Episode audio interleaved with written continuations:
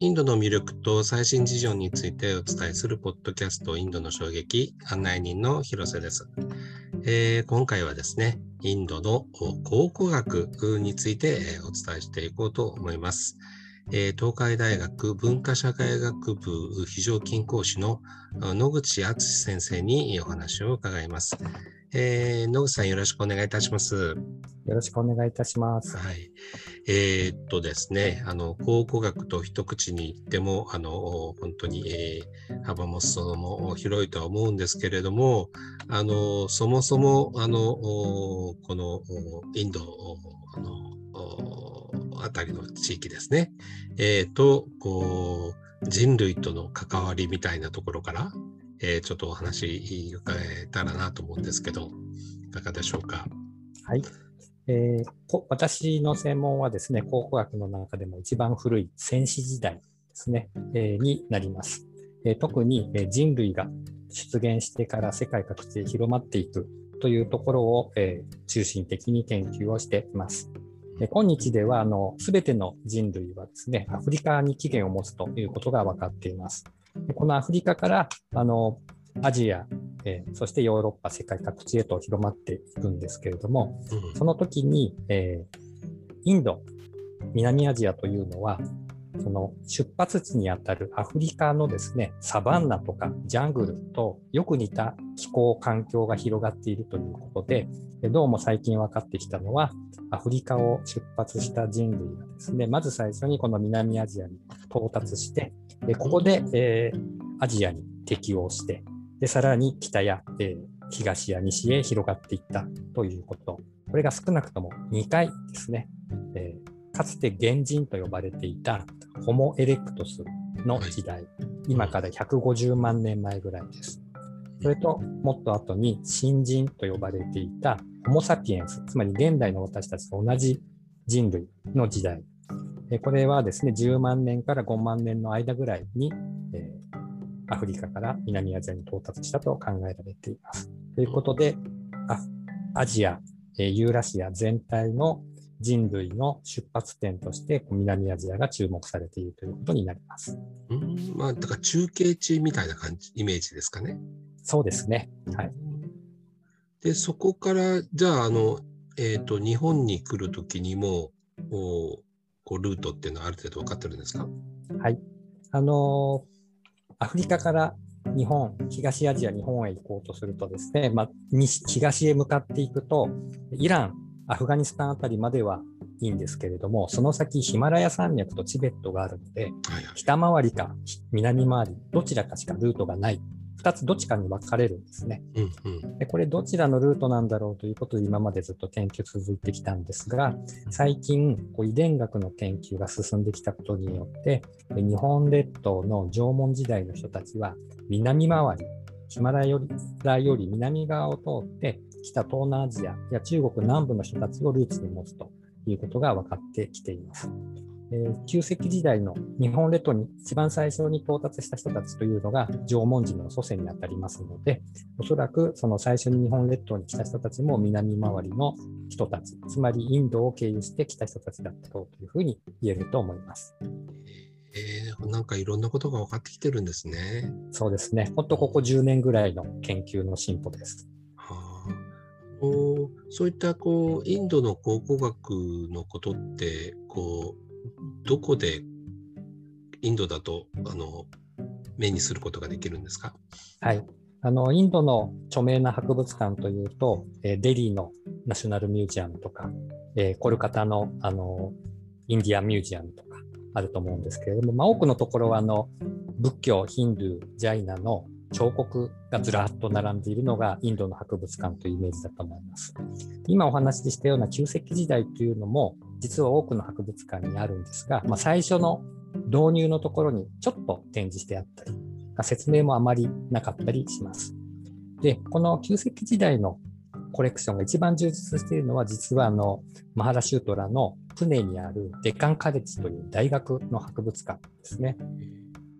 ここはあのインドでも、えー、最も考古学が盛んなですね、まあ、考古学の名門大学と言えるところなんですが、ここの博物館に、えー、インドで一番大きなコレクションが展示されています。ちょっと変わり変わったところではですね、カルナタカの、えー、南東側、アンドラとの州境に近いベラリという町に、えー、サンガナカルミュージアムという博物館があります。町自体はそんな都会ではないんですけれども、この博物館は旧石器時代から新石器時代にかけての石器とか、えー、様々なコレクションが展示されていて、まあ、インドの中では私が知る限りとデカンカレッジに次ぐその戦士時代、古い時代のコレクションを見ることができる博物館です。えー、どこにあるんですね。そうですね。ちょっと行きづらくて、あのー、空港が近くにないので、えー、例えば、えー、バンガロールから車で4、5時間ぐらいですね、かけていかないといけないようなところですけれども、まあ、もし機会があれば見てみると面白いと思います。他にもありますか？はい。もう一つですね、実はあのボーパルに、えー、こちらのトライバルミュージアムという先住民のアートがたくさん展示されているので、多くの観光客が行くところなんですけど、この敷地のすぐ隣に、えー、マドヤプラデシュの州立博物館、ステートミュージアムがあります。このミュージアムも実はあの彫刻がメインなんですけれども、一室の、えー、ボーパルの郊外にあるビームベトカという戦死時代の遺跡、えー、世界遺産にもなっているんですけれども、ここから出土した石器と、えー、それから世界遺産に登録されている岩絵ですね、え、1万年前ぐらいからずっと続いている岩絵があるんですけど、これの模写が展示されています。ですので、ここの、えー、マドヤプラデシュの、えー、ステートミュージアムボーパルにあるんですけれども、ここもインドの中では古い時代のコレクションをじっくり見ることができる博物館です。あのこう考古学っていうとその農耕がいつ頃ねこの地域で始まったのかみたいなのはどれぐらい分かってきてるんですか？はいあの先ほどお話ししたのはも農耕が始まるもっとずっと前の数万年前のことですけれども、あの1万年前にですね、えー、地球全体が温暖化して現在のような気候に変わります。氷河時代から暖かくなって現在の気候になるんですけれども、まず最初に西アジアですね、現在のトルコ、シリア、イラクのにかけての地域で、えー、小麦、大麦の栽培が始まります。えー、やや遅れて、えー、ヨーロッパ、北アフリカの地中海沿岸やイランなどにこの農耕が伝わっていきます。えそして、え南アジアにはですね、今から8000年前、紀元前6000年頃にですね、現在の、えパキスタンのバロチスタン州の内陸部にあるメヘルガルという遺跡で初めて農耕が始まります。年代にすると、西アジアで農耕が始まってからですね、だいぶちょっと遅れて、数千年遅れて始まる、始まります。えー、しかもここでの農耕は小麦と大麦を最初から作ってるんですが、このメヘルガルの周辺では小麦は野生のものがないので、西アジアから持ってきた、西アジアからその小麦とそれから農耕の技術を持ってきたものだというふうに考えられています。人口、人口人の手で運んで人が育てたもんだっていうのが分かるっていうことなんですね。そうですね。なるほど。はいでもう一つ、この、えー、バロチスタン、メールガルで最初に農耕が始まったというのが重要なのはですね、ここバロチスタンの内陸部は、えー、実はインド洋モンスーンの影響が及ぶ一番西端に当たります。実際には冬の方がちょっと雨が多く降るんですね。非常に乾燥していて年間の降水量が150ミリとか300ミリぐらいしかないんですが、そのうちの大部分が冬に降るということになります。この冬に雨が降るというのは、いわゆる地中海性気候という気候で、小麦、大麦の農業が始まった西アジアと同じ気候なんですね。なので、最初にここでその西アジア型の農業を導入することができたんだというふうに思われます。ところが、ここからちょっと東にインダス川の流域に行くと、モンスーンの影響が強くなるので、夏ですね、7月、8月、9月にたくさん雨が降るようになります。ので、ちょっと、えー、小麦、大麦の栽培にはあまり適さない気候になってきます。ですので、ここからインダ実はそのメヘルガルからインダス川沿いにまで農業が広がっていくのには、またさらに数千年かかっています。と、その、えっ、と、麦からあの他の農耕作物にはこう広がっていったりしたんですか？はい、そうなんです。そこが重要なところでして、やはり、えー、麦を中心に、えー、農業を進めていくんですけれども、パンジャブやハリヤナの方に降りてきた人たちは麦だけでなくて、えー、稲、米も作るようになってきます。うんうん、えー、さらに、えー、インダス川流域から南、南東の方へ広がっていった人たち、グジャラートの方へ行った人たちは、アワ、ヒエ、えー、のようなものですね。こちらはあの夏に降る雨で育つ雑穀なんですけれども、こういうものも栽培するようになってきます。ということで、このバロチスタンからスタートした南アジアの農耕が東へ向かうにつれて、だんだんに南アジア的な農業に変わっていったというふうに言えると思います。なるほど。あの、えっと、最近の話題で言いますと、あの、えっと、ドーラビーラの遺跡がね、えっと、こう、世界遺産にあの登録されたというのがあの入ってきニュースとして入ってきますけど、これはどういう意味があるっていうふうに考えたらいいんですか？はい。えー、ローラビーラ遺跡はですね、インダス文明の遺跡、都市遺跡になります。インダス文明の遺跡としては、すでにモヘンジョダロ、現在のパキスタンにありますけれども、こちらが世界遺産に登録されています。でさらにインダス文明の遺跡はかなり広く広がっていて、えー、まあ、東はハリヤナ、パンジャブといった地域、え北はですね、えインド側のカシミールから、えさらに、えパキスタン側のパンジャブの北の方、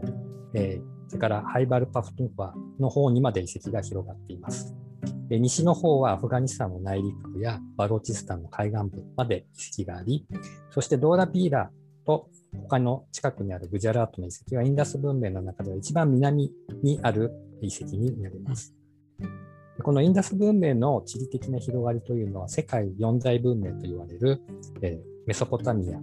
古代エジプト、中国の文明に比べても実は一番広いですね。で広いので、えーまあ、北と南、西と東でだいぶ気候や環境が違います。えードーラビーラは南の方にあるということで、まあ、北の方にある遺跡とはちょっと様子が違っていてですね、まあ、夏に雨が多く降る時期にアワやヒエを育てて、でそして冬はま小麦や大麦を収穫していたという地域になります。でもう一つ重要なのは、ドーラビーラというのは、まあ、遺跡自体があのカッチ湿原の中の島にあるんですけれども、これ、当時はですね、こう海とつながっていたというふうに考えられていて、このノーラビーラからですね、アラビア海を経由して、えー、アラビア半島やメソポタミアの方と交易をしていた、そういった都市だったと考えられています。えっ、ー、と、インダス文明の中では一番南で、なおかつ、えっ、ー、と、海に向かってあの海に面してるからそこからいろんなあの外の世界ともつながっていただろうということなんですかね。はい、その通りですね。はい、でその外とのつながりについてはですね、実は、えー、インダス文明は青銅器時代の文明なんですけれども、インダス文明の領域内で銅鉱山があまりなくて、はこれでどうもオマーンから銅鉱石を輸入していたようなんですね。うんで、えー、じゃあ、インダス文明の側からは何を輸出していたかというと、えカーネリアン、紅玉髄と呼ばれるあの赤い宝石があると思うんですけれども、これをですね、えー、そのオマーンからさらにメソポタミアの方まで出あの輸出しています。で、同じ時代のメソポタミアの大きな都市、ウルという都市遺跡の大きなお墓、王家の墓からも、このインダスのカーネリアンのビーズが出土しています。ビーズを作るんですね。はい。でこのメソポタミアのお墓から出土しているカーネリアンのビーズは単に石材がこのインダスのものというだけでなくて、ビーズの作り方もインダス文明の作り方なので、まあ、輸出品であるということがわかります。でこのカーネリアンが取れる場所というのが実はグジャラトですね。あなるほど。ということで、どうもおそらくドーラビーラーがですね、この近くで取れるカーネリアンでビーズを作り、それをオマーンやメソポタミア輸出して、見返りとして銅や様々な産物をですね、輸入していた場所なんだろうというふうに考えられています。こう石がなんていうか昔の人のこうあの辿った道を今教えてくれるっていうのはなんかすごく面白いですよね。そうですね。はい。ちなみにこのウルのお墓から出土したそのカーネリアンのビーズというのは大英博物館にも展示されていて、えー、大英博物館のウェブサイトからもですね検索をして見ることができますので関心がある人は見てみたら面白いかなと思います。なるほど。あれ、あの、えっと、アフガン、アフガニスタンのあのラピスラズリもそういう意味で言うと、こう、この地域の鉱石、宝石っていうふうに言っていいんですかね？はい、そうですね。ラピスラズリは、あの、いろん、世界中で取れるとこいくつかあるんですが、あの、最もたくさん取れて、かつあちこちに広まっているのが、アフガニスタン北東部のバザフシャンというところで取れるものになります。でこれ、非常に綺麗な青い宝石なので、メソポタミアやエジプトでも珍重されていました。でこのラピスラズリの、えー、交易ルートはおそらく2つあって、で1つはアフガニスタン方面からインダス川流域に持ち込まれて、でそこでビーズに加工されて、ドーラビーラなどから海路、海を伝って輸出されたと考えられています。で実際インダス文明の遺跡からですね、ラピスラズリのビーズを作っている痕跡というのはたくさん見つかっています。ただ、え、アフガニスタンは実はあの陸続きで陸路でもメソポタミアに行くことができて、これはあのアフガニスタンから現在のイランを横断するルートですね。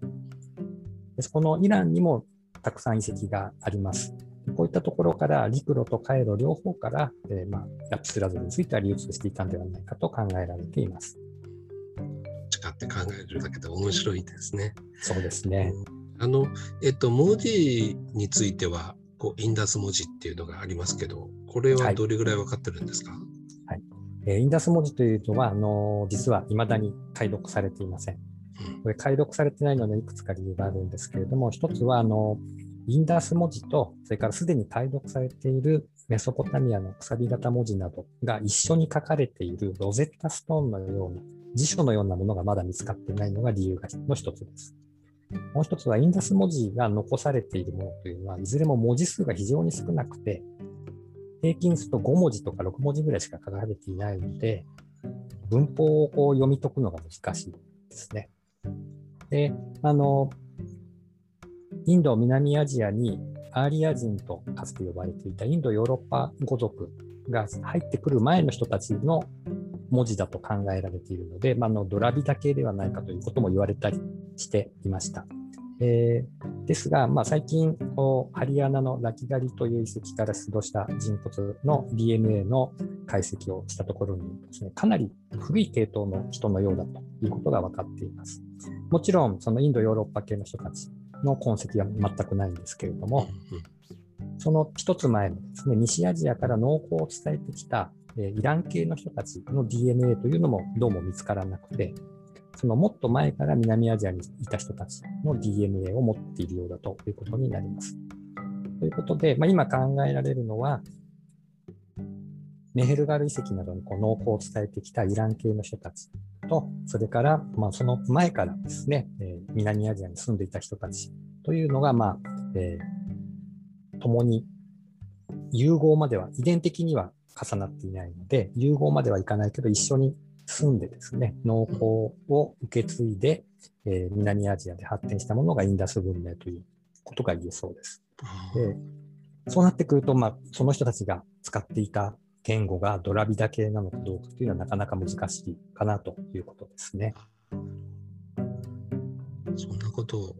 が分かってるんですね。はい。あの最後に改めてなんですけどもこう、まあ、インドというか南アジアというかこの地域のあの考古学の魅力を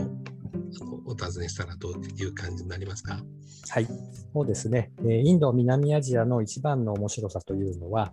メソポタミア、エジプトなどの西アジアの文明。これはもっと後の時代だと、アレクサンドロス大王とか、あるいはあのイスラムとかペルシャといったようなものの、そういった西の文化とですね、それからモンスーンで、えー、こう特徴づけられるアジア的なものの接点にあるということですね。で、先ほど、えー、お話をしたメヘルガリ石に始まる農耕が、えー、パンジャブやグジャラートに伝わってくると、稲とか、あるいは雑穀も加わって、えー、つまり西アジアと南アジアのこうミックスの中で新しい文明ができてきたそういうことを繰り返している場所ということが、まあ、分かるというのが、インド、南アジアの考古学の魅力だと思っております。あの興味深い話、ありがとうございました。はい、ありがとうございました。